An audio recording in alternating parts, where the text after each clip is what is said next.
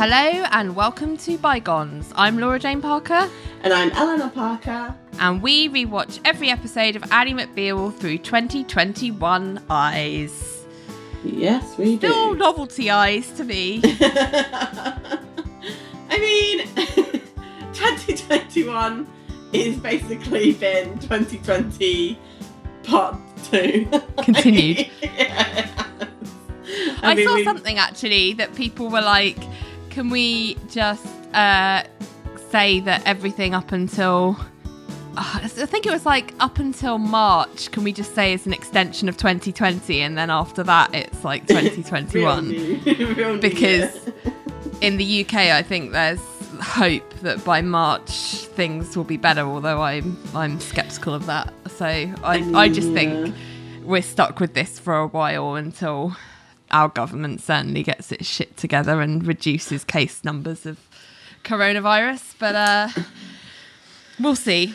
Well, One day we might be like Australia or New Zealand or, you know, Korea or one of those countries that has managed to keep a lid on it and has gone back to normal, but not until yet. then, until then, uh, we shall continue.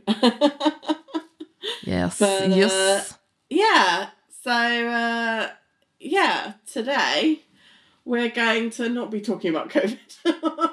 No, let's try not to. There was a attempted coup in uh, America. Oh my god! Yeah. Well, by the time this comes out and we Fuck release this what will that will well, hopefully that will have been a distant memory because Joe Biden will have been inaugurated. Hopefully, there's not Yeah, a massive crossed. like civil war that's broken out on inauguration day. Yeah. I mean, I'm really hoping that this is none of this comes to pass. I mean, it's really hard to know what's going to happen next. I mean, I hope they come down on them all like a ton of bricks because we're I thinking of all of our way.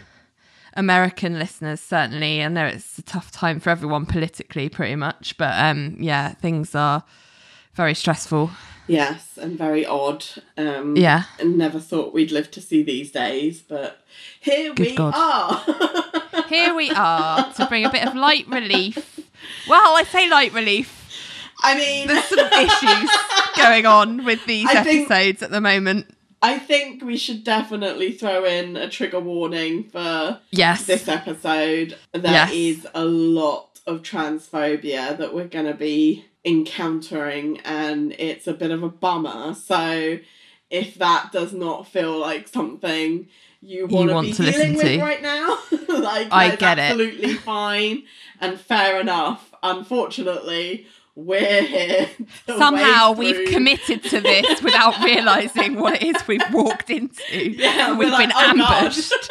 we've been ambushed by early 2000s transphobia, and it is not It fun. is So, um, yeah, if you want to hear us rant about it, then please keep listening. But if you want to opt out, totally cool. Yeah, yeah, absolutely. Um, so today we are going to be talking about uh, season four, episode three, Two's a Crowd. Interesting. Yeah, interesting times. Yeah. so Two's a Crowd first aired on November 6th, 2000. We interrupt this program for Eleanor's cultural stuff. Brought to you by the Naughties, the other decade more problematic than it looks. 2000. What a time. Those halcyon days of 2000. They're not halcyon anymore. I watched this episode and I'm like, did we all just put up with this? yeah, I that's it. That's it completely. Okay. Uh, the UK number one is I'm gonna give you the artist. Mm-hmm. It's the Spicy Girls. The Spice Seagulls. No, Spice Girls. Spice Girls. Is it? It's goodbye, isn't it? It must be. No, No. Oh, No. is it Holler? I wanna make you Make you holler. holler. I was to say Spice Girl, uh, Goodbye would have been when Geri left. Yeah, sorry. Uh, In 2000. Yeah, Holler. That was when they were a four piece. Holla, holla, holla, holla, holla, come on. Holla, holla, holla, Holla, holla, holla, come holla. on. Come on, come on. I actually really like this song. Yeah, I think do. it's good. It's also Yeah. um it's a joint single because it's Holler and it's slash Let Love Lead the Way, which I don't remember Let Love Lead No, the I Way. don't. Nobody all. cares about that one. No, it's Holler. we we Yeah. we're all about Holler. Um, Yeah. So that was the UK number one. And the Mm-hmm. US number one is still uh, Christina Aguilera and Come on over, come on, Come over, on baby. over, baby. Yeah, great. Yeah. So Good- some good tunes. pop tunes there.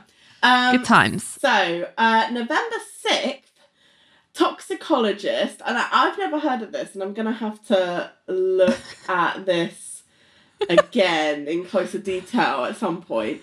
But it. Get your 2021 eyeballs on it. Toxicologist Kristin Rossum murders her husband, Gregory de Villers, in San Diego by poisoning him with fentanyl.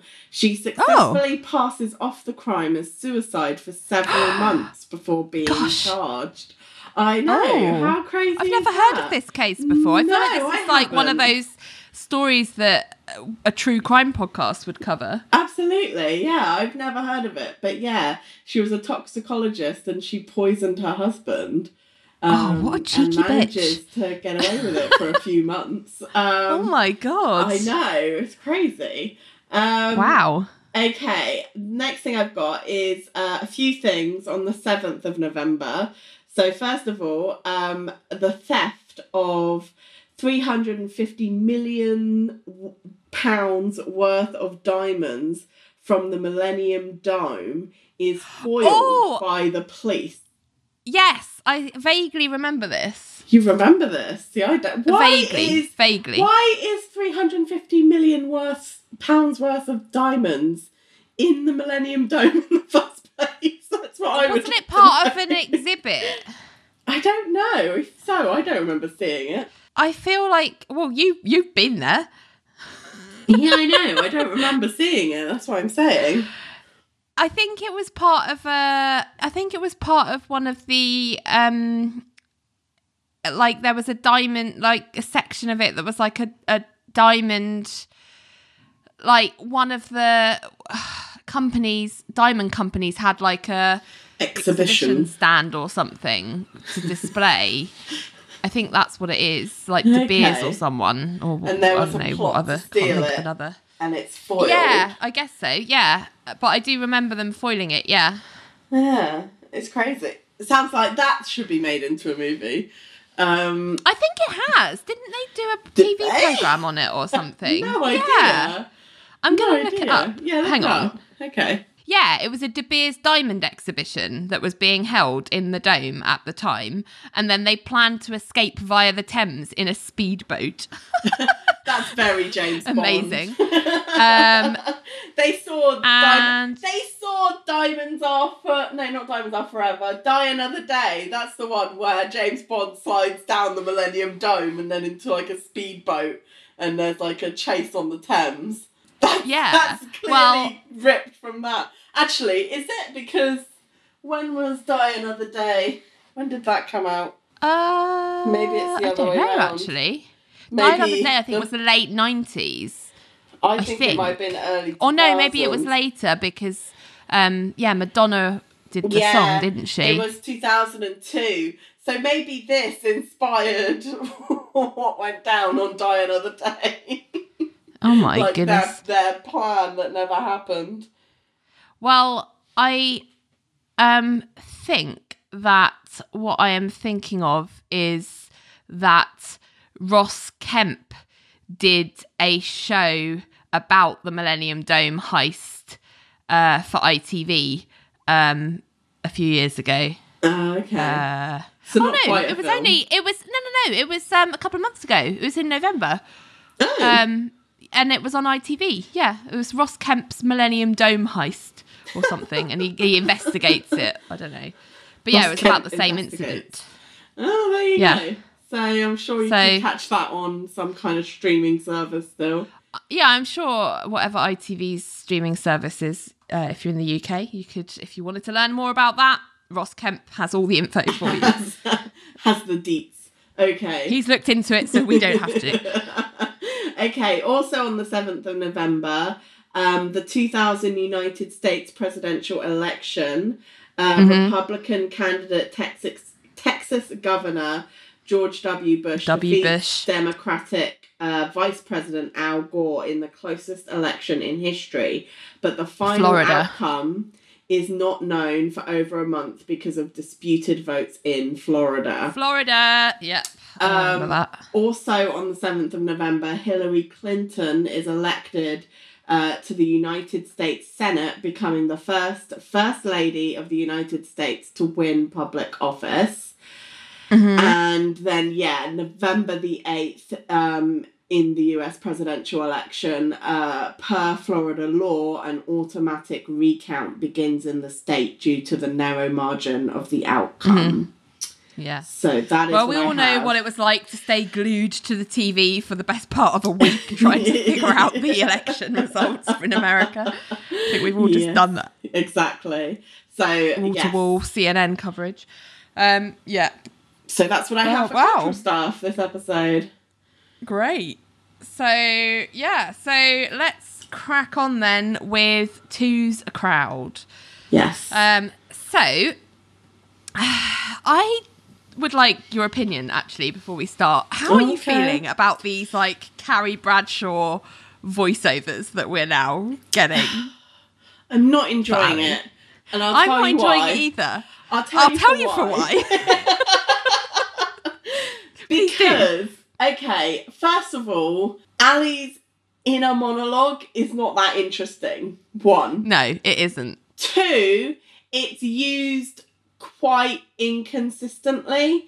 Like Yes. it is really does not know how to use a voiceover because like some episodes it has it it, it, it is all through the episode but Mm-hmm. some episodes it's like one scene like right Yeah. at the end or like it's Yeah. really and it's just like you don't know how to use this something like sex in the city something like scrubs like it is used it is often used as a way of like transitioning from one scene to another scene Mm-hmm. like you know oh while Mhm. sam was dealing with this downtown Exposition. um Yeah. yeah. charlotte was uptown dealing with this like it's it you know Yeah. it, it's a way of moving from one scene to another and like you say exposition and and inner But monologue also, in and the case I, of Sex and the City and Scrubs, I'm thinking um, it would also be funny. Like there'd be little puns or Yes. like yeah like digs in there. and like, this is with, just like-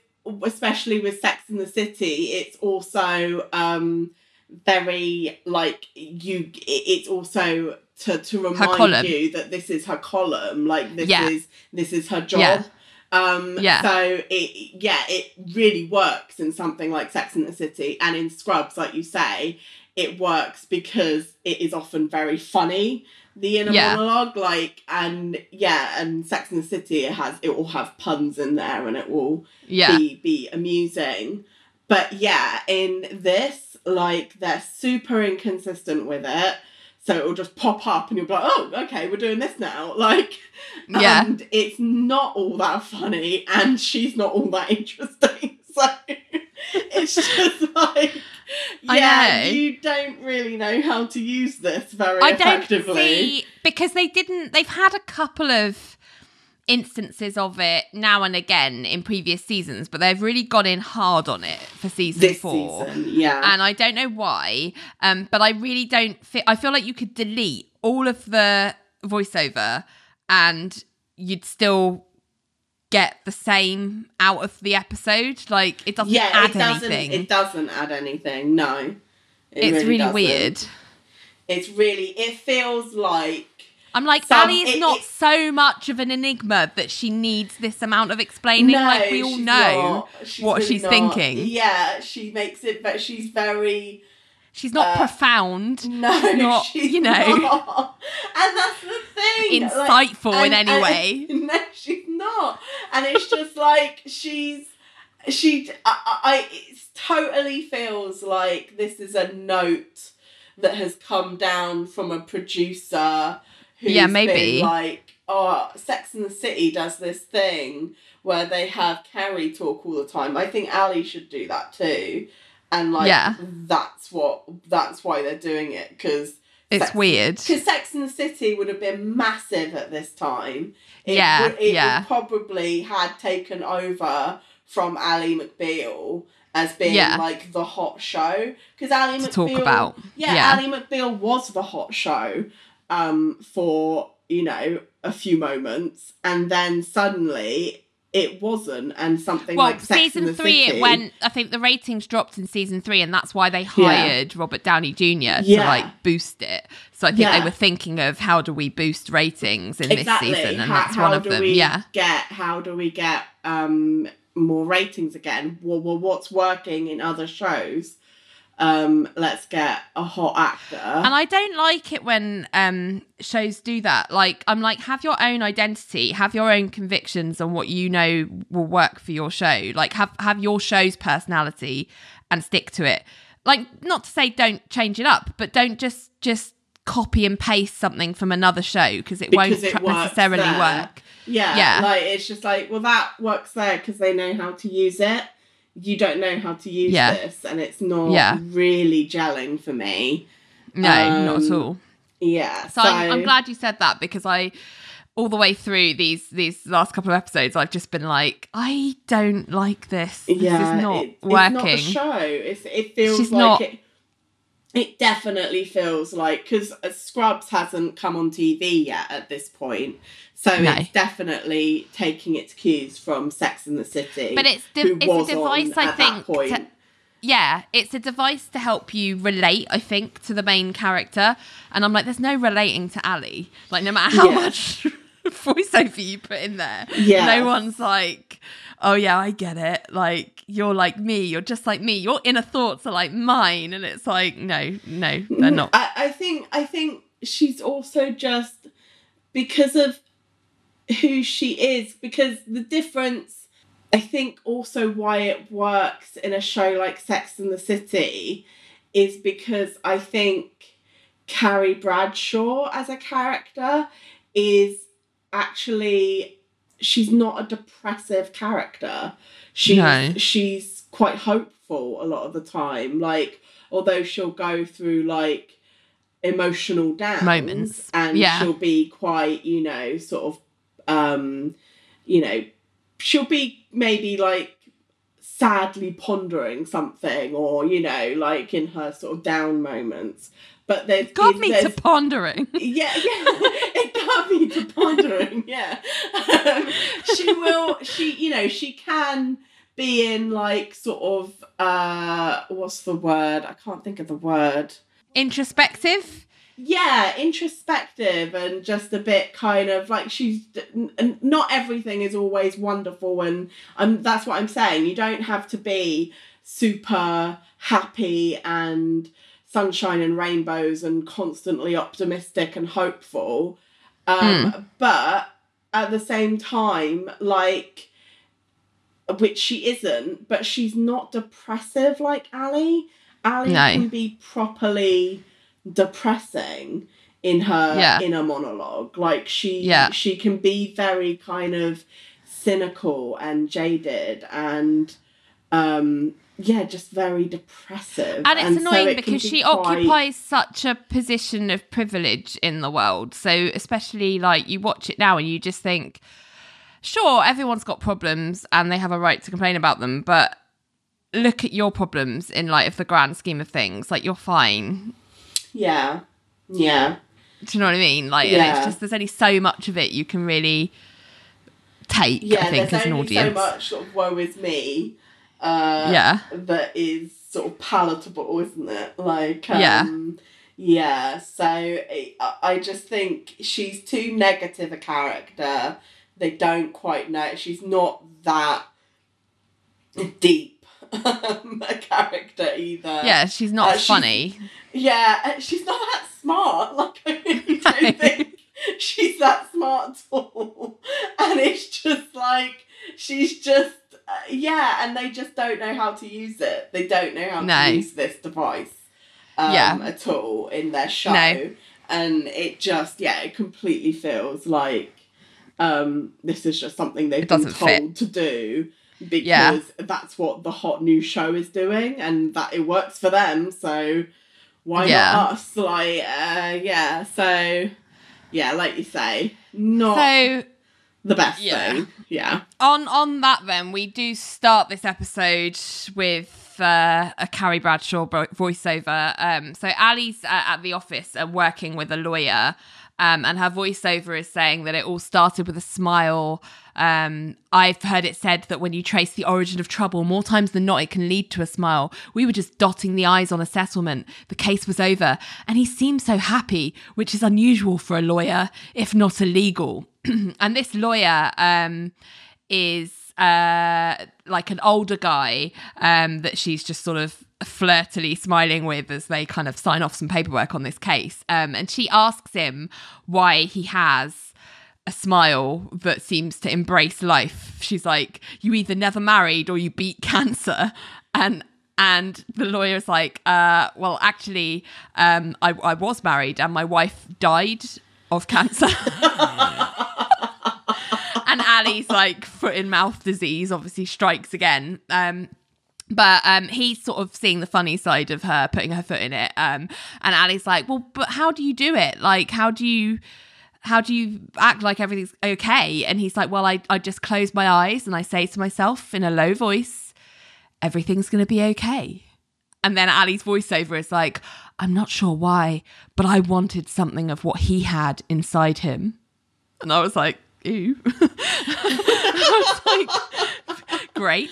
Um, and then um, and then Ally's voiceover says, and then it just happened. I accepted my very first date with an old person because Michael, um, who's the name of this guy, has asked her out, and she said yes, but is also very ageist about it. So I know, he's like, it's like, he's not an old person, he's just older. older, also- yeah, exactly. uh, uh, but also, it's just like there is literally nothing special about this man's smile. Like I don't know what you're a happy guy. about. She's just fascinated by people who are who can happy. smile. who can and do smile. it's so weird. Um, yeah, but also I thought this was funny given that Calista ended up um, dating, marrying Harrison Ford because Well, obviously there's a big age gap in their absolutely. relationship. Yeah, absolutely. I actually thought, oh, is this inspired by that? But then I looked it up and they didn't meet until 2002. So Yeah, um, this is a couple of years before that. But yeah, it's very it did make me laugh. Yeah. Um, so then we're in titles, um, and after titles, Ally is uh, walking down the street with more voiceover saying that they say after breaking up with somebody, a woman will date anybody. They also say that men can pick up on that, and she kind of accidentally bumps into a guy It's on like- the street. Question Do they say this? I don't I, d- I don't know. These are things It's all just nonsense, isn't it? Yeah, I know. Um, that she kind of bumps into this guy on the street who um, I think he's meant to be portrayed as kind of nerdy, like someone that's not desirable. Um, because she bumps into him and he's like, "Oh, hey, would you like to go to the movies?" and starts like following her down the street, and she's just ignoring him, listening to her voiceover. Um, and she's like, "I'm in my thirties. It's really no big deal going out with a guy in his fifties. What's so disconcerting is getting that little intuitive pang inside that says it could be something serious. That inner voice that screams out, buy a new dress. And by this time, the nerdy guy's like given up, um, trying to get a response from her. And Ally stopped on her way to work to duck into a dress shop. And I'm like, sure. Don't worry about work, Ally. Go dress shopping. That's what you need to do. Again, this feels very Sex in the City, doesn't it? Yes. It feels Yeah. very. This totally feels like they've been like David E. Kelley. Can you just watch some Sex in the City and like you know crib stuff from that? Because uh, yeah, it just sex it up a bit.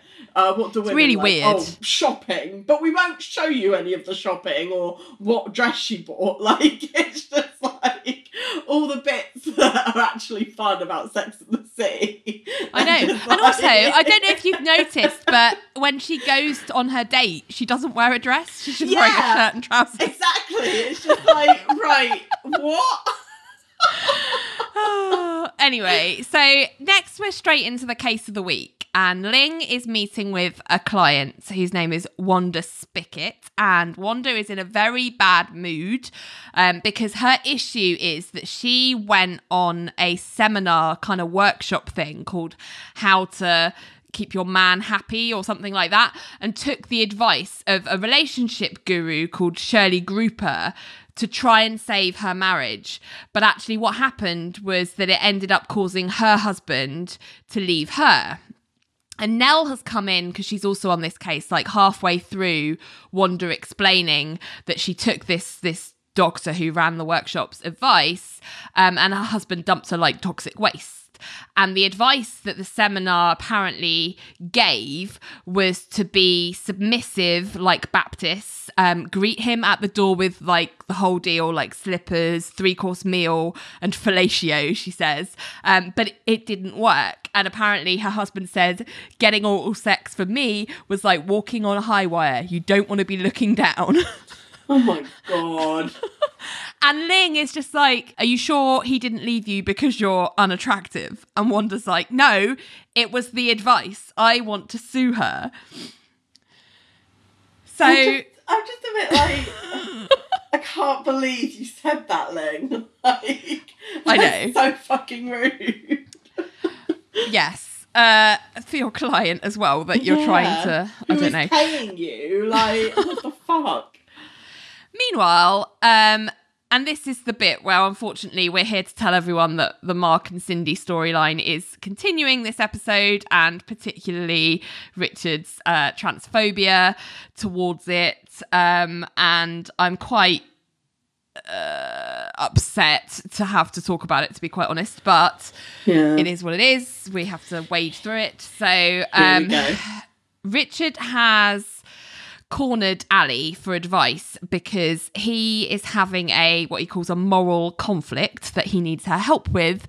And he basically takes it upon himself to out Cindy to Ally Yeah. um, and tell her about the situation. Um, and he's just like he's dating a woman who has so many nice qualities.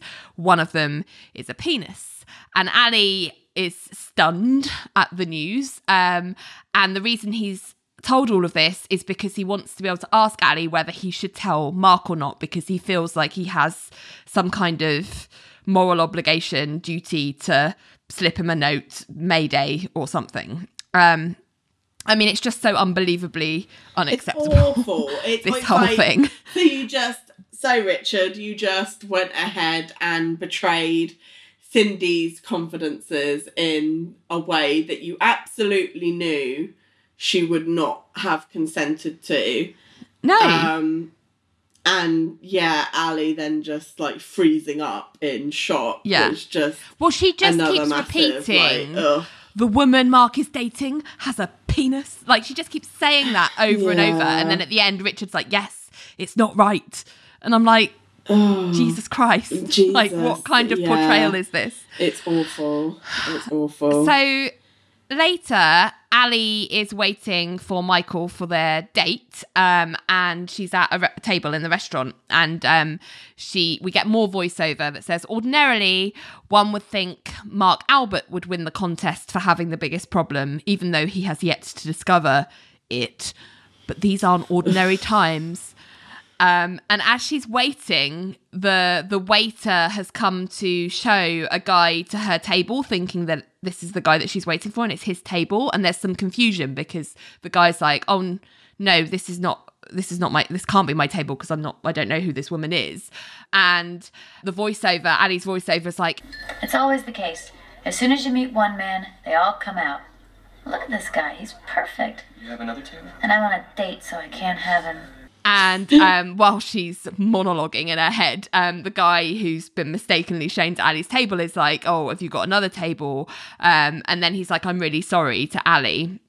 And they have this like friendly smile and voiceover ally then goes on to moan about when you're dating someone older young and beautiful things get dangled in front of you all day. And then there's like a gif moment of her tongue just like flopping out with a thud onto the table really heavily as the guy like smiles at her as he walks off. And I, I don't know if you noticed but there was like a little frog or something like animated frog jumped out of her her tongue. I, I, I couldn't quite tell what animal it was. Either a frog or a fly or something. But anyway, she's just like, Ugh. Um, Who was the guy uh, that plays the the the the guy that she just met? Who's the guy that plays the guy? Because uh, I definitely recognise him, and I thought you'd know, and you'd tell us. I that you Jonathan Bassett. That's the character name. So he's played by Michael Vartan. Um, he is best known for playing Agent Michael Vaughn in Alias. Ah, that's what I know him from. Is Alias. I never watched Alias, so yeah, that's what I know him from. It's that. Oh, and he's in Never Been Kissed as well. He is, yes. Um, which I watched recently and was like, oh my god, this is terrible. yes so so yeah, that's who it is. Um, and yeah, so Ally's gift tongue comes out, um, yeah. and then Michael finally turns up, and he's like, "Oh, I'm really sorry," and he's explaining about the case that he was working on that made him late. Um, and she um, and Ally is is impressed that he's um trying an environmental case. Um, but then also impressed that he orders a bottle of Cristal because her voiceover goes, oh, I've been so wanting to meet a man where everything isn't about money, but he's got plenty of it. it's like, like uh... great personality trait. Ally. Yeah, um, lovely. but then we fade into later in the day, and Ally's voiceover, doing a lot of heavy lifting here, um, explains that um, the truth is the conversation struggled for a while. We both loved movies, but different ones. We both liked sports, but different ones. We were both afraid of George Bush, but different ones, which is quite a topical political joke. Um, uh, and uh, the voiceover continues and says, It wasn't until the end of the dinner that we truly connected on one common interest, one thing we were both rather passionate about, the one thing that can truly alter a person's life disco. Cut to the bar where Renee is singing tonight. Um, she's singing a disco song called I Love the Nightlife by Alicia Bridges. And Ally's voiceover goes on to explain that for a single guy in the 70s, disco was the way to meet women. And for a little girl in her pre-teens, the outfits made for the best Halloween costumes. Um, and that's where we see Ally and Michael dancing, and everyone else is there too. So Mark and Cindy are also dancing, and John and Elaine. Um, at which um, Nelle comes up to John and Elaine and asks to steal Elaine for a moment. Um, but John is in the middle of like spinning round and he doesn't notice that yeah. Nelle's pulled Elaine away until after she's left the dance floor. And then he's there's like this, I don't know, like 10 seconds of him just being like, oh, I'm dancing on my own. How can, who can I dance with? And everyone moves away from him, um, which I thought was really, really funny. Um, so Nelle's pulled Elaine away to the bar to ask for her help on the relationship guru case that she's working on. And she asked Elaine if she could enroll on the workshop that Wanda went to so that they can get like a sense of what sort of advice is being dispensed there. Um, and Elaine's like, well, why can't you go? And Nelle's like, well, Elaine, no one's going to believe that I can't satisfy a man. and Elaine just looks at her and Nelle's like, um, let me put that another way. I'm the attorney. I can't be a potential witness. I just need you to go and take notes. Please, please, please, please. Um, and Elaine's like, okay, fine. And then Nelle notices that Ally is uh, there with with a guy, and he she just says to Elaine, like, "Who's that old thing with Ally?" I'm like, so much ageism. Jesus I Christ, know, I it's know. women. So back with Ally and Michael, um, Ally's voiceover is saying it started with disco, but as the night went on, we could suddenly talk about everything. I really started to believe that a 30 year old woman has more in common with a 50 year old man than a guy her own age. Um, and as she's been being Carrie Bradshaw, uh, we see on the screen that uh, Michael has started to walk her home. Um, and as that is happening, Ally's voiceover says, Of course, it now seemed that hard bodies were everywhere, although it was probably my imagination. And suddenly there's like this parade of like sexy young hot men like going past them. Um like, Like it's a crisp doing- autumn evening and she's got like a coat on and they're bundled up and you just get like a shirtless guy with abs like on a skateboard and like a guy in swimming trunks and a surfboard Like, and a and men And with like pumping iron like, with his muscles out. topless, like like lifting weights as he's walking down the street. It was very funny. Yeah. Um, and she's kind of trying to ignore them whilst talking with Michael. And she's saying, Oh, I just keep thinking about your smile, Michael. I don't know why it should fascinate me. And her voiceover goes, Maybe because I don't remember how to. I was like, That's it. You're just fascinated by the fact that smiling is a thing that people can do.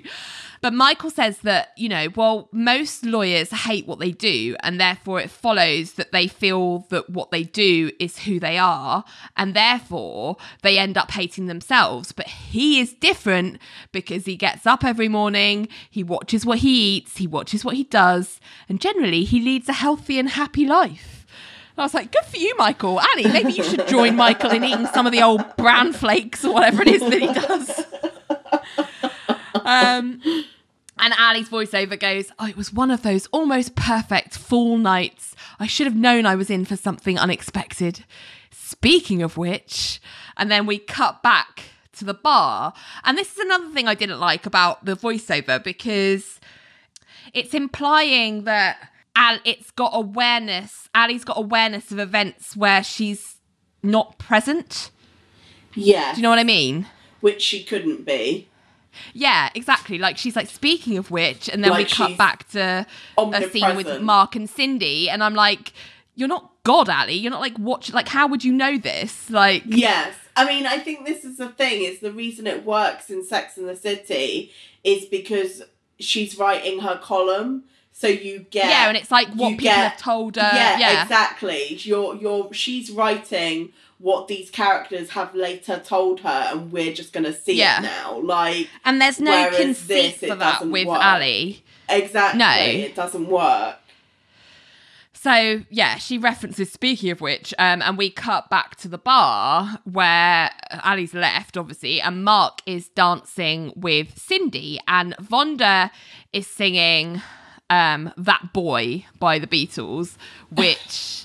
I don't like the like. I don't like that the music is now trolling No, Cindy yeah, as well. like exactly, it's not good. And this is not the first time they will do this. No, no. Um, so yeah, so Vonda's singing that, um, and Mark uh, and, and Cindy are dancing, and Mark goes to kiss her, but Cindy sort of puts the brakes on and is like, "You're you're a great guy. I, I want you to know that." And Mark's a bit like, "Oh, what's the matter? You seem sort of." You seem scared, and Cindy's like, "Yeah, apprehensive, maybe, um, because I've had a lot of relationships end abruptly." And then Mark gives her this big hug, and is like, I'm not going anywhere, I promise, which um, is very cute. Um, but then we pan over to Ling and Richard watching. And Richard is just doing what he was doing last episode, which is staring at them very rudely and just going, it's not right. And Ling just stuffs a napkin into his mouth, being like, you need to keep your mouth quiet. And I just feel It's- I don't. we've we've had this scene already. I'm pretty sure Yeah. last episode Yeah, we had did. exactly the same scene of Cindy Very similar. and Mark dancing together. Um, you can see Cindy is wanting She wants to to tell, tell him. But is struggling. But only to. because I I feel like she's only wanting to tell him at this early stage because she's feeling under pressure and worried that someone Yes. else is going to, Are Yes. Richard. Yes. And then we have Richard and Ling watching them and just being It's a repeat, like, yeah. openly disgusted by it. Like and it's Yeah. just like we've done this scene, it's not interesting, it's not nice. Like No. I don't yeah. Delete. Control alt delete. Delete, scene, yeah, please. exactly. The next morning, um, Ally and Renee are on her bed, and Renee is asking if Ally is afraid of giving Michael a heart attack. So, sort of quizzing on what it's like, I guess, to date an older guy. And Ally's like, he's in good shape. And Renee's like, he is a fossil. But then Ling comes in, and I was like, I think you're meant to be surprised that Yes. suddenly Ling's there. And I guess it's a repeat of the sleepover, which they explain a bit later. Um, but Ling comes in and it's like, oh, I like older men because you can actually have a conversation with them once they're Peter Peters. And and then Elaine comes in just wearing like a vest top and pants and is like, I had an old guy have a heart attack on me in bed once. It was awful. I just thought I was really good. Who knew he was dying?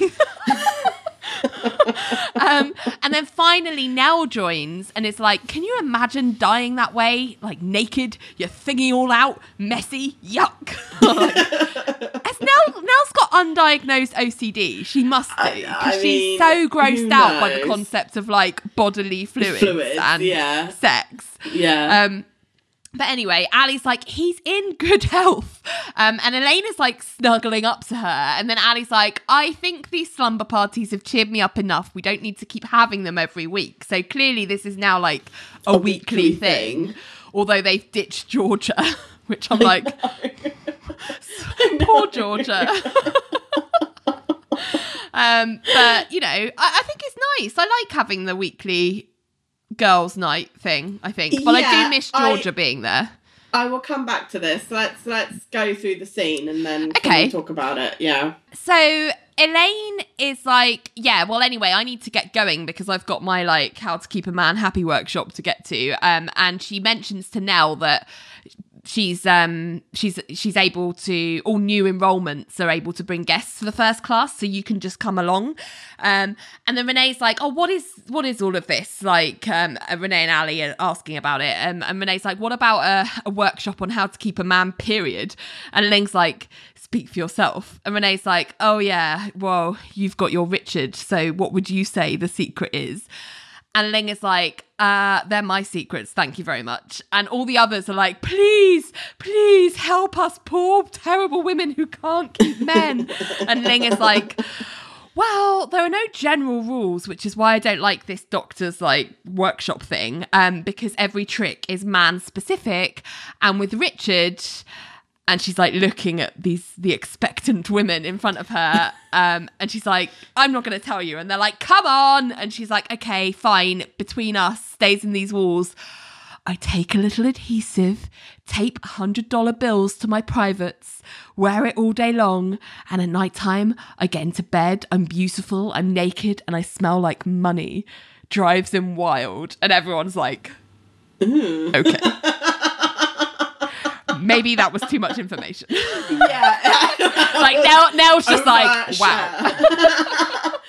Remind me to never borrow money off you, Ling.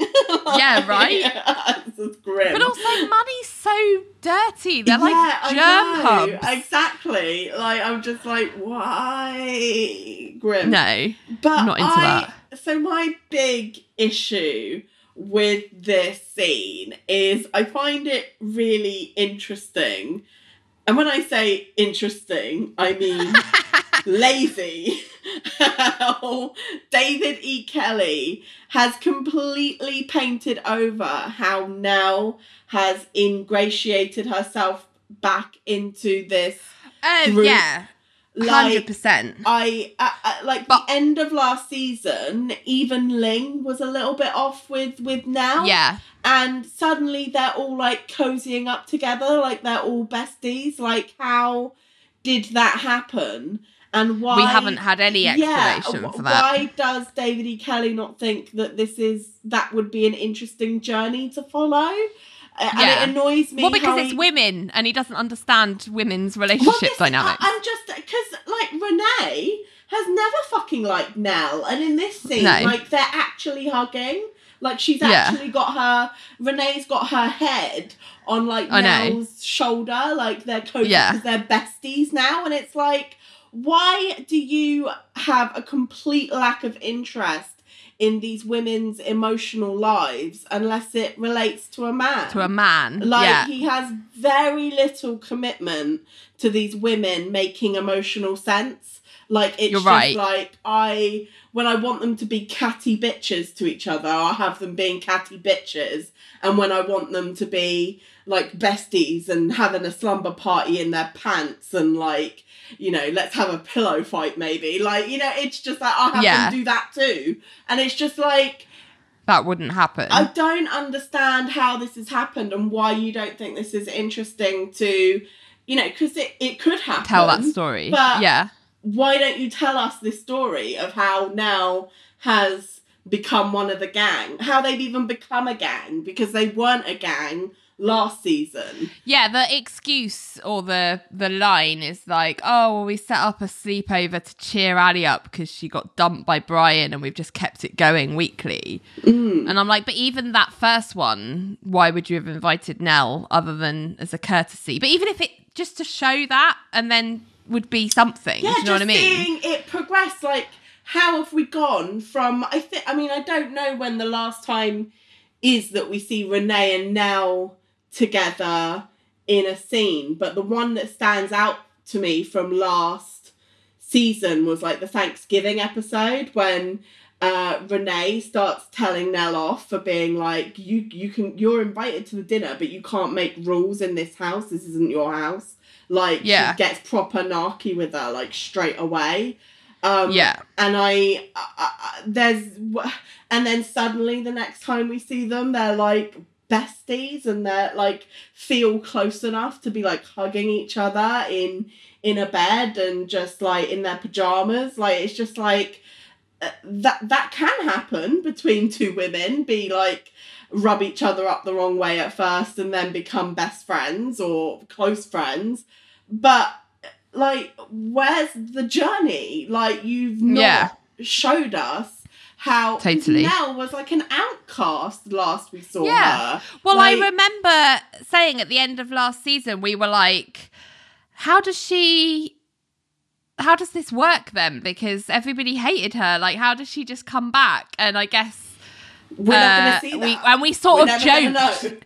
we we sort of joked that David E. Kelley would just like press reset and it would just be all like never mentioned again. Um, but that apparently is what's happened. yeah, except it's it's a reset plus because he's reset it and then like turned up the friendly like yeah, dial so that they they appear to be all quite close all of a sudden. and they And never were just- before. And, and they yeah, never were before. Like not Yeah. that group. Like not in that like cer like you know a couple. You know Renee and Ally are close. Ally and Elaine are close. Ling and Ally have started to you know be be closer. And you know, Yeah. Nelle and Ling have always been close, but not all together as a group. Like that is No. not ever how that. That's not the dynamic. Um, I know. up to and then suddenly it's just like well i'm snapping my fingers and that's their dynamic now and it's just like right okay right yeah, I know what you mean. I feel like it's only really at this moment in time Nelle that's the weird ingredient in that mix. yes. Like yeah it is all the others I wouldn't necessarily have as much of an issue with because No, I could buy that they would get together. But you know, even if it is a case of like they're just including Nelle because it would be weird not to because they all work together, and if she's the only one not invited, they do it to like you know as a courtesy, as I said. But like we haven't seen that conversation, No. we haven't seen that rationale play out anywhere or me- get mentioned. and you Um, wouldn't you wouldn't be cuddling someone as a courtesy like you No. cuddle up with someone because you you feel affection for them and that is Yeah. the one thing i have never ever seen between nelle and renee yeah, it was very odd. it's very odd Um, but you know, um, that's David E. Kelley for you. um, I also feel like that might have been put in place because of something like Sex in the City. Like, because Right. you've got this group of close female friends who love and look after each other. And yes, they bicker, but they're, a, you know, they are a solid group of female friends. and Yeah. maybe again maybe this was like a producer note to be like all the women are too catty and that isn't selling anymore like um they need Yeah. to be friends you need to make them Yeah. friends because that's big at the moment like Yeah. um yeah so i wonder whether that is also why he's done Cat this. fights are out, friends are in. yeah exactly Yeah. And David Sorry. Kelley just wrote it on a post it and was like, sure. slumber party i guess yeah. So, uh, so meanwhile, whilst this slumber party is winding down, um, the men are already at work. So, Cage and Fish, Richard uh, has run breathlessly up to Mark as soon as he gets off of the elevator and is asking loads of questions about Cindy. Um, and Mark's like, "Why are you so interested? Like, do you want her for yourself?" And Richard like nearly chokes on his coffee. Um, but then he starts ra- like I didn't follow any of this conversation. He starts talking about how Cindy's got an arrow. yeah And I was like, none of this is making any fucking sense. No. But then he kind of gets cut off and sees Ally and he like runs after Ally into her office, leaving Mark like, what the fuck? Um, and he's like, Ally, have you thought any more about, you know, my dilemma? And Ally's like, I don't think you should tell Mark. Um, you know, actually, I think you'll find guys um can be quite accepting um when you know it comes to women that they love um and i was like but also just generally speaking, it's wrong, Ally, for anyone to tell Mark that's not Cindy. Like that's the other thing, like Yes. the other big thing that Yes. you should be saying to Richard. absolutely But then John knocks at the door, and Richard is like, "Oh, John, I need your input." And Ally's like, "Richard," and Richard's like presses on ahead anyway, and decides to tell John as well because you know apparently this came close to keep him him awake at night, and he. Uh yeah, he basically says he knows Cindy has a secret that Mark doesn't know and should he tell him? And John's like, is the secret material? And Richard's like, oh yeah, extremely. She has a penis. And John is again speechless, uh, does a nose whistle, and Ally's just shaking her head. And I really feel like Ally should have done more to stop that at Well- that point. Like she she kept saying Richard in a warning tone, but she didn't literally. Stop him. She could have been like Richard, no, Shut and John, get out. yeah. You know, I mean, I know he's your I- boss, but I so this she's definitely been forceful with him in the past. This episode, there is an awful lot we could throw in our objections at, but I'm going to Yeah. throw my Objection! objection in here. Okay. Um, just yeah, it, it there are other moments to come that are just as objectionable, but I'm just going to course. throw my objection in here. Um, it it just so you warn Mark in the most cryptic way. Um, Confusing way. completely confusing way, um, leaving him like, what the fuck? And I just, it occurred to me that when he does find out about um, Cindy's trans status, like he could potentially look back at this and think that Richard was trying to take the piss or something and, and Mhm. being cruel. Um, which I mean, he is being cruel, but He for um, Yeah. multiple other reasons. And then because you don't like Ally's answer, you further betray Cindy's trust Yeah. and tell John and and you just like you you're not looking for advice at all. You don't want advice, you're just looking for approval for the thing you actually want to do. You didn't get the answer you wanted from Ally, so you're going to John because you're hoping that he will give you the approval you want. And it's just like you're such a piece of shit, Richard. You are Yeah. such a piece of shit. Like this is just not okay on any level in No. any way and it's just awful. Really No. awful. I know. It's his behaviour throughout this storyline is atrocious. It's Yeah. really, really upsetting to watch. Yeah. Um, so next, Ally is walking along the street again with her voiceover, um, and her voiceover has this insight to give us. I think all men are homophobes. The bigots consider gayness a, dise- a disease. The more enlightened ones don't, but only because they're afraid of catching it. And I'm like, Ally, doesn't even make but also, sense. A, this doesn't make sense, but B, you are also a homophobe, let's Yeah. let's forget. So Yes. it's not all men, it's just people you seem to hang out with. It's just like the lack of awareness is like off the scale Yeah. in this episode. yeah. But anyway, as she's thinking, she ends up bumping into the hot guy from dinner last night. Like, what are the chances? Um, and he ends up asking her out to dinner because he believes in fate. And Ally's like, yeah, sure. Um, but then voiceover Ally is all like, ah, the one thing I don't do is juggle. It's what I despise most about dating.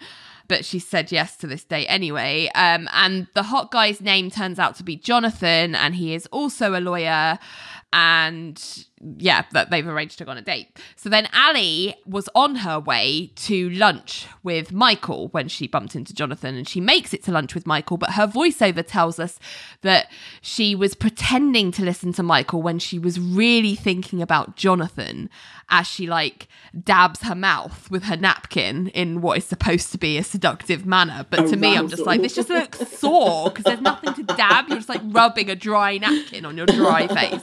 Um, but anyway, she's Your like, dry, dry napkin on your dry, dry face. just gonna call your cause yourself like some abrasion there. But anyway.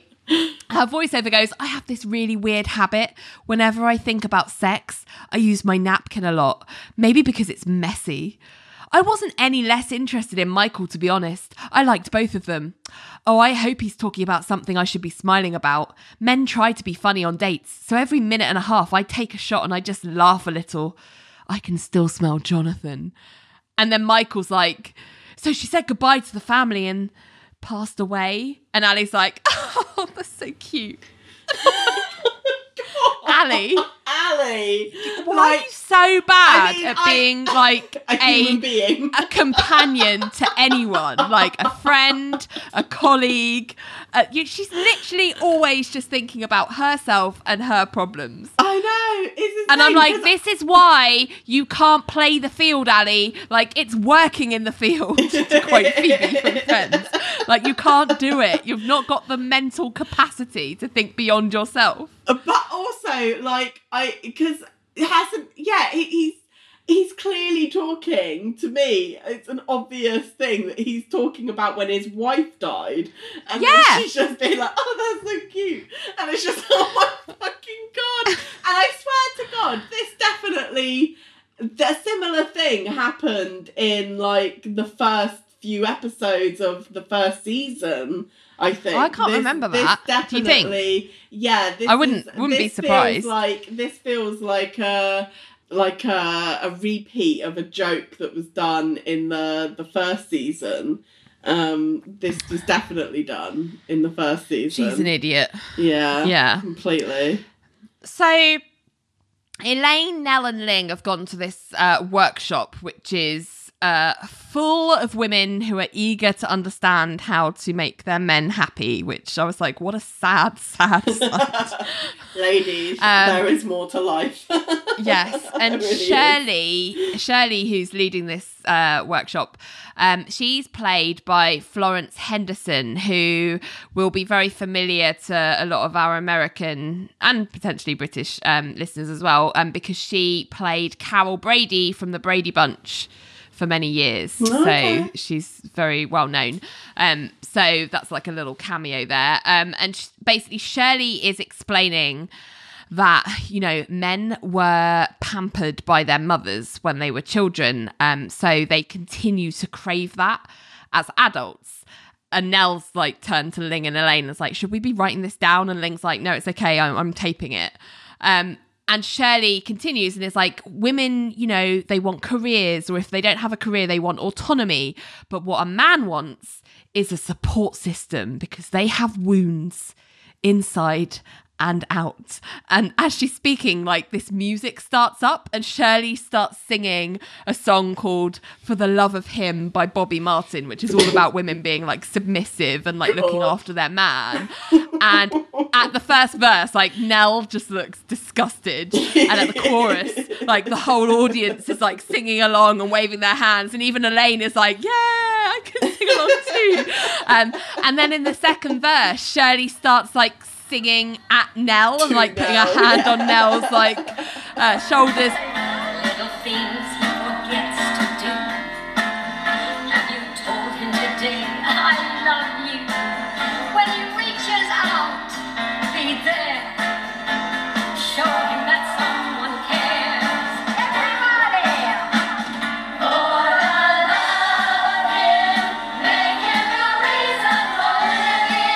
Is just horrified, and then everyone starts singing along again. And Nelle's like, gets up and she like go. storms out, and she pulls Ling, and Ling pulls Elaine out as well, which is, uh, yeah. I mean, it just seems like a cult for, I don't know, internalized misogyny. yeah, women who want to be 50s housewives, basically. It was very upsetting. Yes. Um, back at Cage and Fish uh, in the unisex, um, Cindy is touching up her makeup and she can overhear Renee and Ally, who are just finishing up in stalls, and they're talking about Ally dating these two guys and the fact that she's not really being truthful with uh, either of them. And uh, Renee is is kind of on the side of well, like you know, no girl really tells a guy who she really is ever.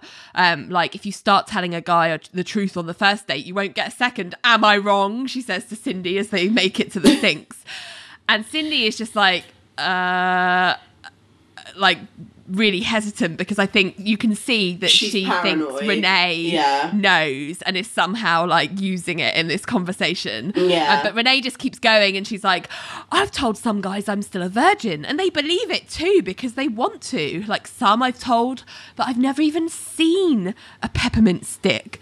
Which I guess means penis. Um, but she, then yeah. she, yeah, then she turns to Cindy and is like, "Have you ever tried that?" And Cindy is like, "Very funny." So everybody knows and like storms off. Hmm. And Renee is like really confused, obviously, because she doesn't know a thing, and is like, "What? What have I said?" And Ally's like, "Excuse me," and she just runs after Cindy. Can I Um, just say, I know this is like a really low bar, but considering it's this show, I do like that Ally didn't explain to Renee like anything. Yes. She just ran Good. after Cindy. Yeah, exactly. Yeah. Um, because you can imagine in this show, she'd be like, Renee, Cindy has a penis. Like, Yeah, I know. Uh, yeah, no, it was good that she did that. Well done, Ally. Yeah. I suppose. yeah. Clap, clap. Low bar, like I say, but you know. But yeah, Ally runs after Cindy um, to calm her down. Um, and it's like, look, everybody doesn't know. But obviously, by saying that, she's therefore let her know that she also knows her secrets. Um, so Ally's like, look, can we just talk in private? And she pulls Cindy into her office and she explains that Richard did tell her. Um, and Cindy is like, he is so unethical, like outraged. And Ally's like, yes, exactly. He can't handle an, e- uh, an ethical problem, which is why he told me. Um, she's like, but I told him not to tell Mark. And I was like, uh, that to me felt like she was like, I told him not to tell Mark, so I'm a good person. Yeah. Um, but then she's like, but I do think that you should tell him. And Cindy's like, I didn't ask you what you think. And Ally's like, but he's in love with you. We can all see it. And then Cindy looks sad and like leaves. And I was just like, fuck off, Ally. This is none of your business. Like, Well, who, your just like- unsolicited opinion is not needed here. Yeah, it's like, Ally, like, you barely know Mark, you barely know love. What makes you think you know that Mark is in love with her? Um, No. You are not the magical love pixie that you think you are. And yeah, like, it's absolutely not your place. Like, you can fuck off with your judgment. Like, it is up to Cindy when as to when she feels safe enough to tell Mark. Like that is up to her to decide. It's absolutely many nothing to do with you. This is what transphobes don't understand. Like, there's so many things that are fundamental to the future success of a relationship that couples could keep from each other in the early stages of a relationship about their past, about what they're currently doing, about their hopes and dreams for the future. You are under no obligation to tell the other person any of that stuff until you are ready, no matter Yeah. what other people might say.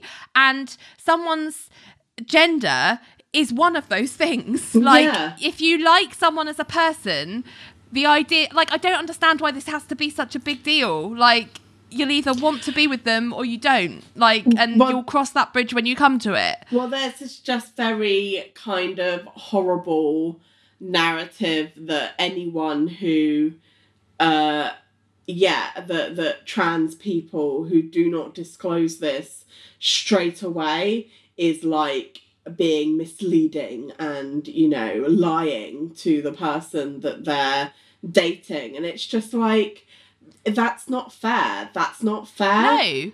And also, I know I, I love her and I've spoken about her before, but Mae Martin has written, the comedian, wrote an mm. amazing book for teenagers about gender and sexuality in the 21st century. And it's just called Can Everyone Please Calm Down? Because that's what I feel like whenever Yeah. anyone's panicking about. Oh, oh, but you know they might be gay or they might be trans, oh," and I'm just like, and like, Yeah, can we just like- calm down? Like this doesn't need to be a big up. deal, and you do not need to put yourself is as like the unofficial source of guidance for anyone. Like it just, it just, I just hope that one day we get to a world where people are just a bit more chill about this stuff because it really doesn't need to be the big deal that well, people it think come- it is. I think it, it it's that it, it's transphobia. I understand why it is at the moment because Yeah, it- it's dangerous, but I I hope for a world where one day tolerance is such that it's just not a big deal. It Yeah. shouldn't be. But it, it's it's transphobia, but it's also homophobia, isn't it? It's Yes. that oh my god, Yes. what does this say about me if I'm Yes. attracted to a trans woman? And it's just like it nothing. Nothing. You're attracted to a woman. Literally like, nothing. It's fine. Calm down. Yeah. but this is like there's just the hysteria Yeah. over this. I cannot stomach. It is ridiculous. But anyway, a bit later, um, Elaine has pointed out to Ally that um, basically they've realised that Ally's unwittingly, accidentally double booked herself on a date with Michael and Jonathan on the same evening. And Elaine is like, I love it. You're cooked. I love it. And they've decided, or Ally's decided, that instead of trying to reschedule one of them because it's a bit late in the day now, um, she's actually figures she can actually get both of them done. Like she'll have dinner with Michael until eight, and then drinks with Jonathan at nine. Um, and she's like, it's doable. And Elaine's like, but are you doable twice in one night? And I was like, Elaine. Um, but anyway, Ally's so caught up at all this like working in the field admin that she ends up bumping into Mark. Um, and she notices that Mark also seems distracted and she's like, Oh, what's the matter, Mark? Um, and it turns out that Cindy has asked to see him to talk tonight. Um, and he thinks it sounded really ominous and he's worried that she's going to dump him and that he's toast. Um, and Ally's like, Don't jump to conclusions. Um, there might just be circumcisions that you don't know about circumstances. And then she's like, just see what the night brings. And then Shirley turns up at the office with her lawyer for a meeting with Nelle and uh, Ling and Wanda. Um, and Shirley is grumpy. She is not happy to be there. Um, so, um, Ally uh, has uh, clocked off of work to have dinner with Michael at six o'clock, and she's joking with him about whether this is when old people usually eat. Um, and Michael is like, ha ha ha ha, no, no, I've got an early meeting tomorrow, and I was desperate to sandwich you in. And I was like, Ugh. um, but Ally's like, that is a sandwich that I would like. And then Ally's voiceover is like, God, I'm thinking about sex with him now. And I'm like, Great. and like you're allowed to think about sex with more than one person. Like I do it all the time. and she's like dabbing her napkin at her dry face again. There's nothing on her face to dab. It's just gonna she's gonna get a rash or something. Oh awful. Anyway, Um, and then Ally just blurts out, "Have you lied to me yet?" Which to me came out of like left field. I mean, Yeah, I know it's on her mind that she's lying to him, but it was just a really odd turn of direction for the conversation. Um, and Michael's like, "Actually, yes." And Ally's like, "Your wife isn't really dead." And Michael's like, "No, uh, she is." And Ally, and then Ally's like really embarrassed about how inappropriate she's been. Um, but then she's like, "Well, what was the lie?" And Michael's like, "Well, the truth is." I hate disco. When I first heard it, it made me want to vomit, and last night I was nauseous.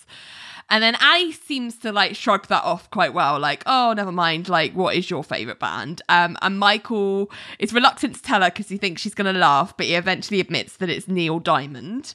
Um, and Ally, I think, is not particularly impressed, but she No. recovers when she finds out that he was in a band in college and she's like go there's a piano here go and play me some neil diamond on the piano and I Um, was just like, sure no, don't do this. Like, I'm just like, oh, it just it feels so. Like I, I, at this point, I was like, if he does this, it is going to be so excruciating because it's just like no one should be allowed to be the lead in a rom com except on their wedding day. Like that's when you're allowed to do this, not like in like random dates with men. like just be like, now go do something only, that would only happen in a rom com. Like it's just yeah oh, I hate it. If i was the restaurant i'd be like but we, we're paying for someone else to Yeah, play. like, like, you can't was- just take over the piano. And if I was in the restaurant eating and someone's date just got up and started playing music for them, I'd just be like, "Excuse me, like this ain't your like what is going on here?" Like, yeah exactly. It's not karaoke. Um yeah, why are we extras in your rom com all of a sudden?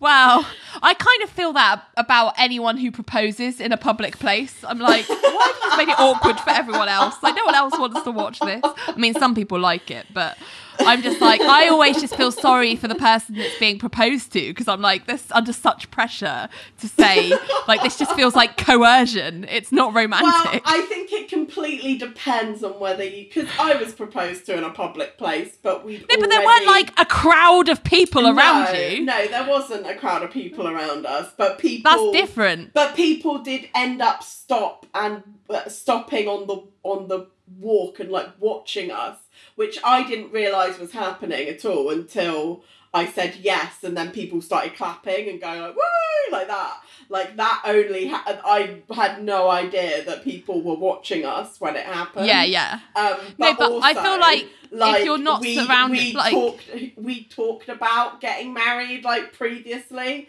so Yeah. it wasn't like it was out of the blue and I had no idea it was coming. No, I mean people who do it like in crowded places, like restaurants or like the top of the Eiffel Tower or something, Yeah, where you yeah. can't really be alone. You know, Yeah, yeah, Um, absolutely. It's just yeah. I'm like no. yes, and Well- if you've ne- and if you have never spoken about it previously and Yeah, said, too yeah, much. this is something, yeah, exactly, like it's it's too much pressure. Yeah. Um, meanwhile, back at uh, the meeting, um, Shirley is real mad. Uh, she's like, I did not put down working women or women of power. Um, she's like, I just said that men don't want that. And Nelle's like, but did you not counsel these women to be subordinate? And Shirley's like, I cancelled them to sacrifice because sacrifice is what men want. And if Wanda wants someone to sue, she should sue society. And Wanda's like, but the moment I became a pushover, like you said, he walked out. And Shirley's like, honey, I don't know you, but I'm picking up on so many things to dislike. Uh, you need to go and find a fat guy with no teeth and no other choices. He's your demographic. Dum dum dee dum dum dum dee dum dum. Fat phobia is dum dum dee dum dum. Fat phobia is dum dum dee dum dum. Fat phobia is dum dum dee dum dum. And I was like, oh my how rude! god! Oh my fucking god! Ah, Shirley, you bitch! I know. what a dick.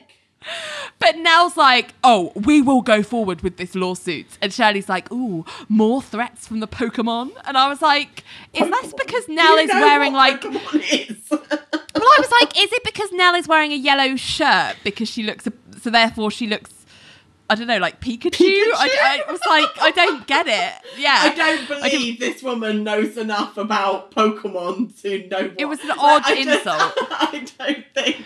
I think it's just like, oh, Pokemon are a thing, aren't they? like, like- yeah, David.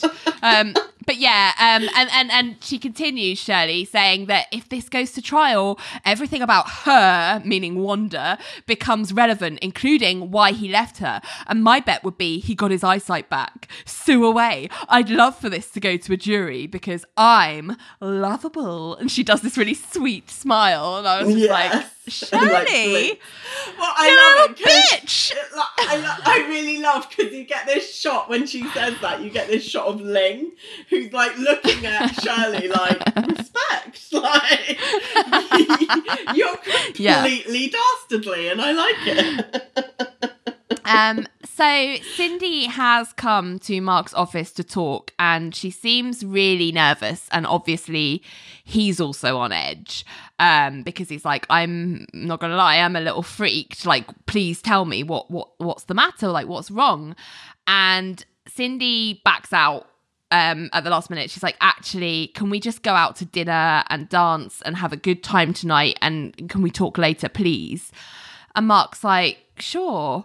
Um, and he gives her a kiss. And I just, I just feel so bad for Cindy at this point. Like, I'm just like, That's my note exactly. Like I feel really sorry for her. Like I cannot. She's in an impossible situation. How difficult this must be to navigate. Like, it's not easy for her at the best of times, but to be put under this much pressure by Yeah. people who are supposedly helping. Like, I'm just like, with friends like this, who needs fucking enemies, right? Like, Absolutely. And it's just one of those things where it's like, it is so, like, not only is it not their business, but you are so ignorant of what it is she's having to navigate no, that I know. you cannot possibly provide her any advice that is Useful useful advice. Yeah, No. exactly. Like you just you do not know what it is she's going through, so you can pipe down and sit down and just leave her do it. Fuck off. Yeah, yeah. exactly. I know. Um, and the other horrible thing about this scene is as they're kissing and like you know, Oh, God, yeah. like let's put this aside for one one night.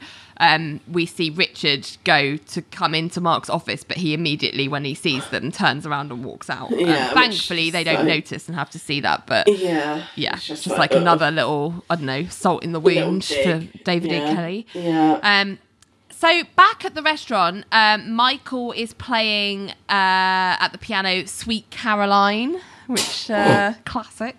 Sweet Caroline. Ba, ba, ba. I love that song. Um, and Ally is watching, and the whole restaurant is singing along because it's a crowd pleaser. And Ally's frantically like rubbing a napkin all over her mouth. She's just like, and her voiceover is like, I had to admit there was something about him. I could tell that he lives for the right reason and he loves for the right reason. And as I sat there listening, the whole world shrank to the size of the room. There's only one thing that stopped me from walking up to that piano and asking him to marry me. I had another date. And I'm like, that is not the reason. I was like, you would never walk up to a man and ask him to marry you, Ally. You would Yeah. never countenance doing that in a million years. Like, don't even pretend to yourself that you would. yeah, that's very true. Very true. But yeah, anyway, um, she had another date. Uh, jump cut to the bar as Ally is dancing with Jonathan to Renee singing Mr. Big Stuff. Who do you think are Mr. Big Stuff? Um, and voiceover Ally is comparing the two men she's dating and is being like, oh, it would be so great to forge through the years with Jonathan, figuring life out together. But Michael, he's done all the grunt work and he just can just give me the answers.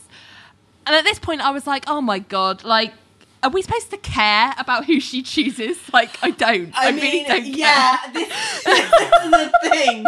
Um, and um, when it like, uh, yeah, I, I was just like, I don't, I don't, I, neither of them are particularly like, okay, the younger guy is is is cute, um, but I mean. Uh, doesn't appear to have any kind of personality whatsoever other than I'm a lawyer and uh, Michael As is all know, like, don't be a lawyer. yeah, and Michael is just like, just seems like an average man in his fifties. Like, it's really That can play the piano. special there. Like, I don't, Yeah. I don't see what she sees at all. Um, Yeah. and it's just like, I right, like. Toss a coin for all I care. Like I am not invested at all in either of these men. Like- but as they're dancing, um, uh, Renee then comes between Jonathan and Ally, um, singing the next verse, and Ally is like, "Oh, this is my roommate. She likes to torture me." And Jonathan is like, "Oh, you know this woman who's like up in our grill. Um, do you think you could send her away?" And Ally just sort of waves bye bye in Renee's face, and so then Renee moves on to sing in between Mark and Cindy. Um, and they're like, oh, lol, like cute. Oh, ha, ha, ha, isn't this funny? Um, but this is where the song, which I would normally like, has a sour note because obviously Mr. Big Stuff, when applied to Mark and Cindy's situation, is having a, that's an entirely other commentary that the show is giving. Um, and Renee sings. Mr. Big Stuff in Cindy's ear, and clearly that unnerves her. And Mark is like, Look, what is wrong? Please tell me. Um, and Cindy won't because she's like, It's not the time or the place. And Mark's like, Please, at least give me a clue. So, you know, I, I'm just, I'm going crazy here. And Cindy thinks for a second and she says, Hold me close. And he gives her a big, you know, embrace. Um, and then she's like, No, closer. And she sort of clenches his butt into her groin. Um, and Mark does hold her closer. And then we see his face change over her shoulder into shock and disbelief as Cindy just goes, Surprise.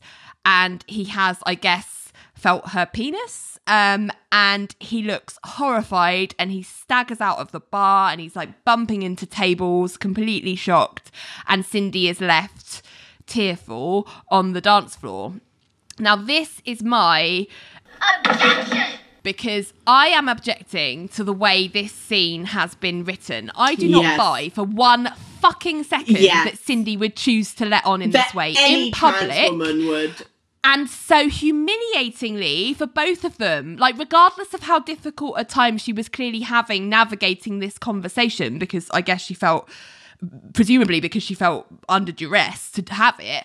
Like this scene was written for the shock factor to have that like moment of disgust on mark's face and for the audience to like sympathize with that and i absolutely hate it. Like this storyline is just the absolute Worst, it's got zero redeeming features because the way the show has handled trans storylines in the past has not been perfect, but at least with something like In Boy to the World in season one and Stephanie, like, yes, it wasn't handled 100% well, but there was at least like a sensitivity there.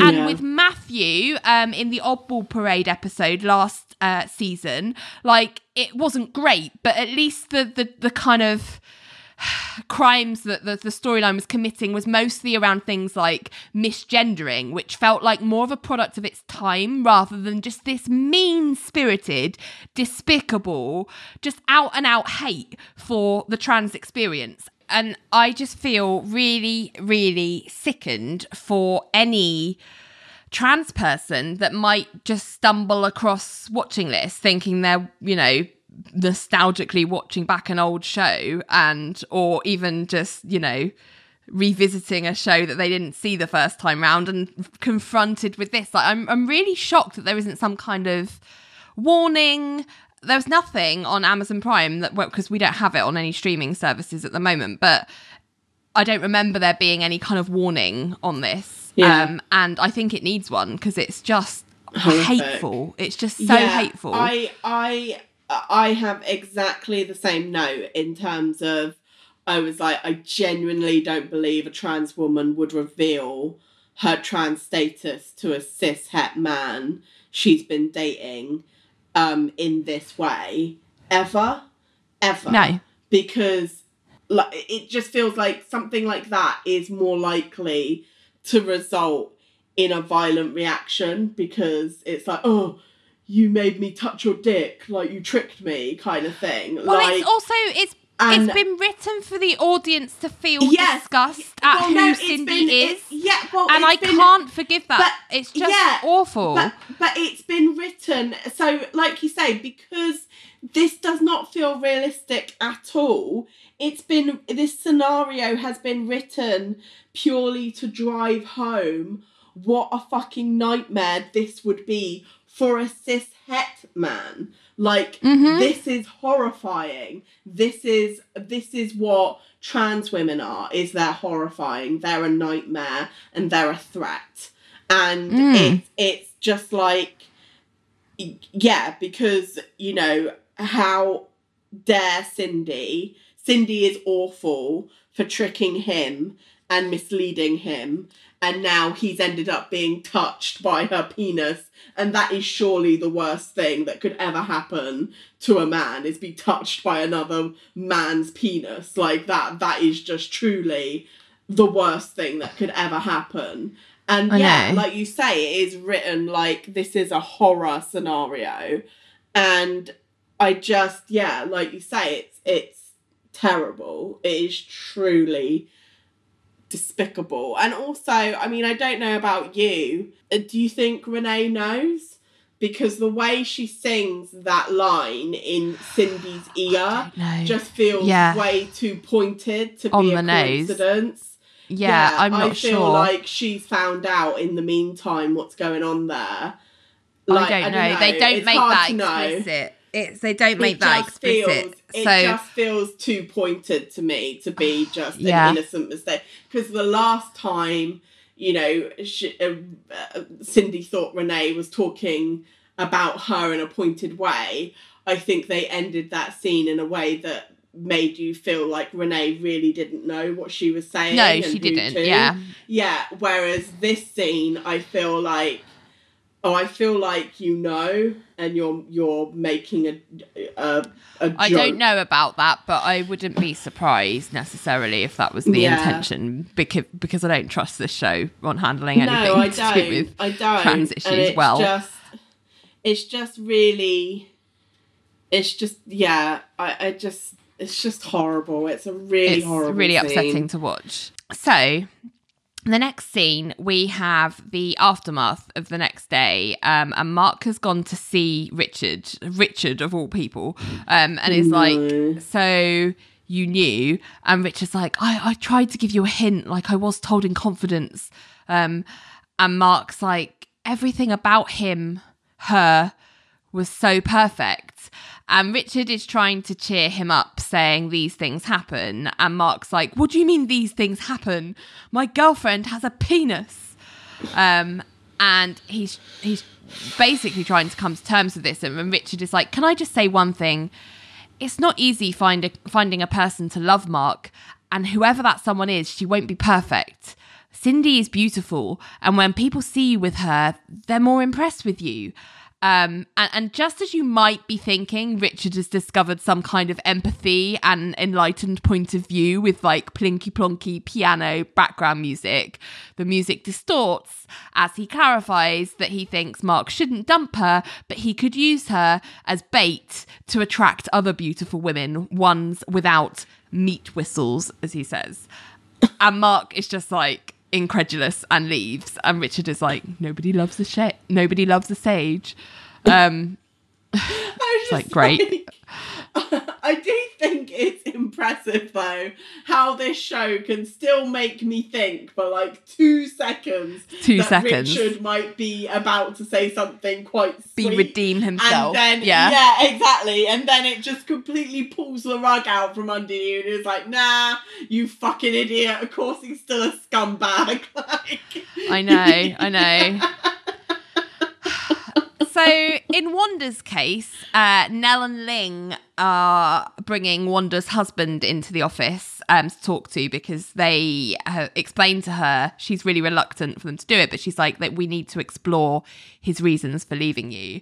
Um, and Ally um, then arrives at the office, um, and Elaine greets her holding this massive bouquet of flowers that apparently Jonathan has sent her. Um, well, he's brought them to her um, because he's here. He's just in the unisex. And Ally is like, oh my God, like, wow. And Elaine is like, there's probably three decent guys in this stupid town, and you've got two of them, and Mark's got the other. As Mark walks past, and Mark's like, real funny, Elaine. Uh, and then suddenly, Michael steps off the elevator, and Ally's like, ah! And she like steps in front of the flowers that Elaine's still holding to try and like shield them from view. Um, and she's like, oh my God, what a surprise. And Michael's like, oh, I just came to see you.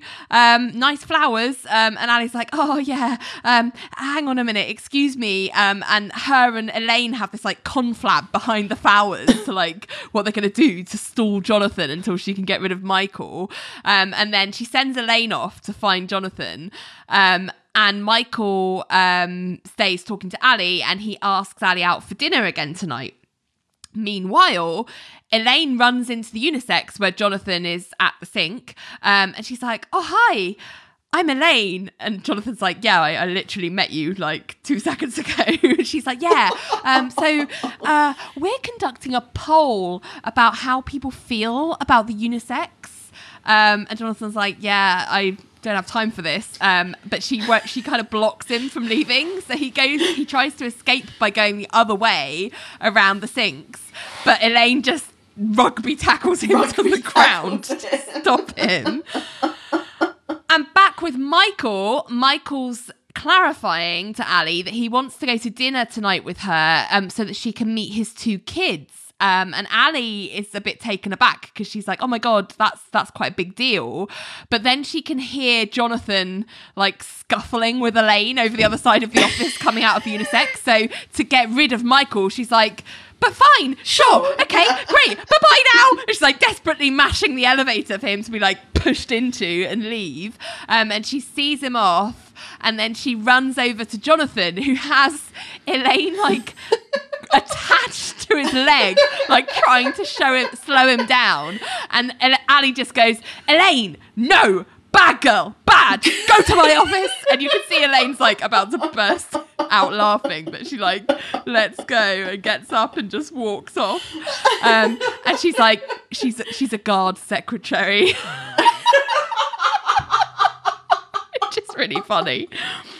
I did. Um, and Jonathan, Jonathan is like, it looks like I have to say that bit. It looks like Calista and Jane had real fun filming it because you can almost see Jane like smirking as Ally's like, "Bad girl, bad." it's really funny. Um, but yeah, so Jonathan is then like, well, I I just dropped by because you know I can't stop thinking about you, and Ally's like, oh well, you're in my top two thoughts as well. Which Jonathan's like, huh? What? Um, and then he's like, Can I see you tonight? And Ally's like, Oh no, um, tonight's gonna be tough, but maybe tomorrow. And he's like, Yeah, great. And he leaves and he pecks her on the cheek. And then Elaine comes up and is like, You are headed for trouble. Give me one. Yeah, no, I loved I loved the whole uh guard secretary bit. It was very funny.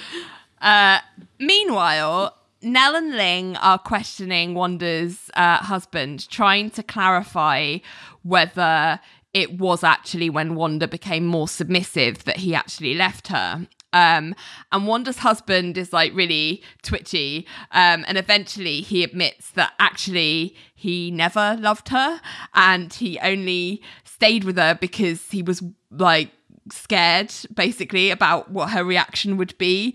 Um, he didn't want to face up to her being like unpleasant or causing a big scene.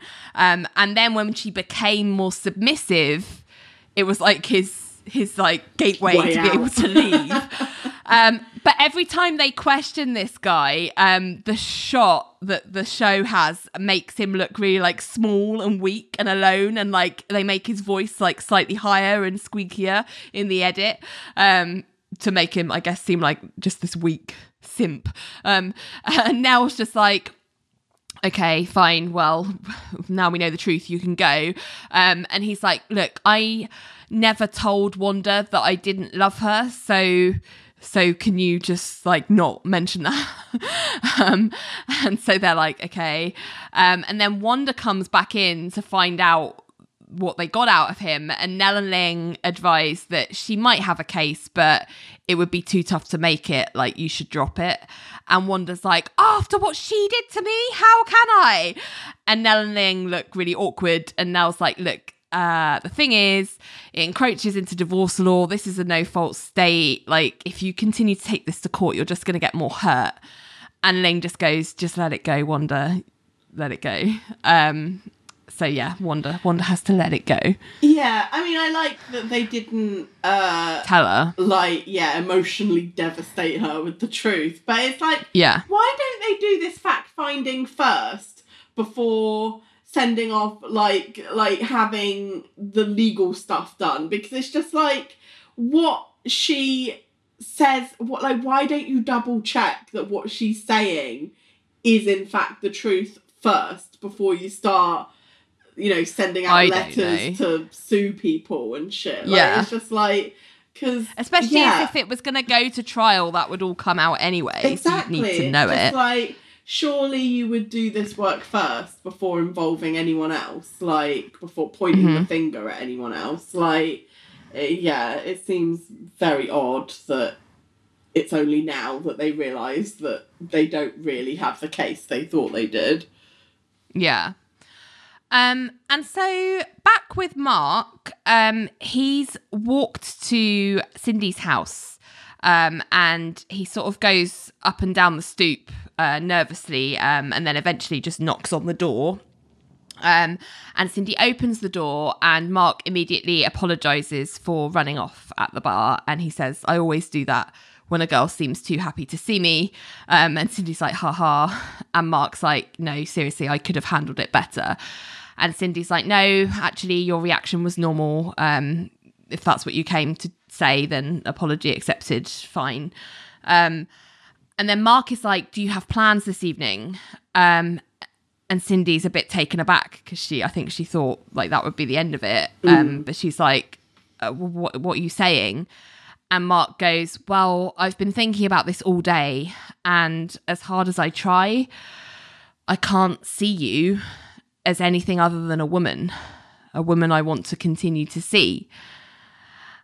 And Cindy's little face just is like, she's happy, but she's like, I think uh, she looks like she's about to burst into tears. She says she's about Yeah. to burst into tears, and she's not sure why. And they they have this hug, um, and I was a bit like, okay, so like this is nice, like this is good on the one hand, but on the other hand, I'm really nervous about where this is going because I don't trust that this storyline is going to be told sensitively or respectfully at all. And I would love to be proved wrong, but I can just like like I can see the Richard snipey jokes and whatever else that they have planned to like use this Yeah. storyline as comic was- relief and I'm I'm worried about it. Yeah, I was really like pleased at this scene. I was like, you have Mark showing up and basically saying all the right things, like I'm sorry how I reacted. I Yeah. see you as a woman and I want to continue dating you. Like, Yeah. which was just like all the right things. So I was Yeah. just like, oh, this is so lovely. And I was just kind of like, you know, like, so you do understand that trans characters are worthy of love and dignity and respect. So why have you made us wade through so much mean spirited shit? Like, Yeah. why do you make us like do that for just Yeah. one one scene where you you treat them like Like a human, human being, being. worthy Yeah, of, yeah. of a relationship. yeah like why why all the hateful sludge um that we have to I like say wade through to, to get me, this one was- golden scene. This was a great scene, but it was it was not enough, in my opinion, No, to it make doesn't me make trust up for for what has happened where this is going. previously. It doesn't make up for that, but it No. was just like, okay, so you do in theory understand that this woman is worthy of love and and respect and dignity. Like you you wouldn't write this scene otherwise. So No. why why all the all that crap? Why? Um it it doesn't it's it's just very like confusing to me. I don't get it. Yeah, it's weird. Um, it's very odd for me through 2021 eyes. Yeah. Um, so anyway, fi- final scene. Um, Ally is out for another dinner with Michael, um, and they've agreed that, um, you know, as planned, they're going to meet his kids at this dinner, and his daughter is there, um, and his daughter is like, "Yay! We've been encouraging Daddy to date," and I'm like, "Jesus Christ, Daddy! Like, how old are you?" please. Um, and uh, she's like, "Oh, I'm so glad he finally met somebody," and Ally's voiceover is like, "My God, his daughter is older than me." yeah, yeah. Um, and the daughter is like, "Oh, if this works out, I could be calling you mum." And then Ally goes, Ally's voiceover goes, "Only once because I'd kill you." And I'm like, "Well, this is boding well. Good- like good you're really bonding here, with yeah. this, you know, person that's important to the guy you might potentially be dating." Um, and Michael's like, oh, you know, let's not get ahead of ourselves. Um, and then he's like, oh, here's your brother. And then the big reveal What is that know? his son is Jonathan. Didn't see that coming, did we? yeah. Um, also, isn't this basically just a repeat of the like Georgia and George kind Yeah, of like that Yeah, very similar, similar kind of, ground yeah. that we're treading here. Yeah, Um, yeah. But anyway, there's this swell of dramatic music, and Ally's like, "Oh shit." And Jonathan's like, oh, I think we've met. And then Ally's like nose whistles, and then we get a to be continued. Because clearly they thought this storyline was, Was so gripping that it needed a two-parter.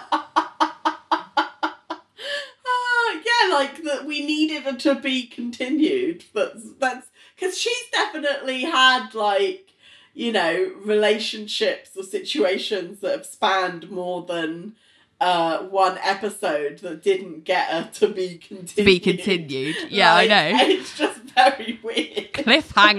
yeah, it's just like, uh, yeah, I'm not as invested in this as you think I'm. I would be. It's rather grand for something that is It's like really literally could give two shits about. it's like, yeah, uh, yeah, just flip a coin. Like fine. Don't care. I know. So so yeah, that was that was episode three um, of season four. Here we are. We've made it to the end. Here we we did it. I feel like we need Ugh. like a Shower. cathartic group hug. yeah, I know. It's um it's just a shame. I've been It really is. excited about season 4 and I could not I had no memory of this storyline. Um and I'm really sad about it. This Cindy and Mark storyline.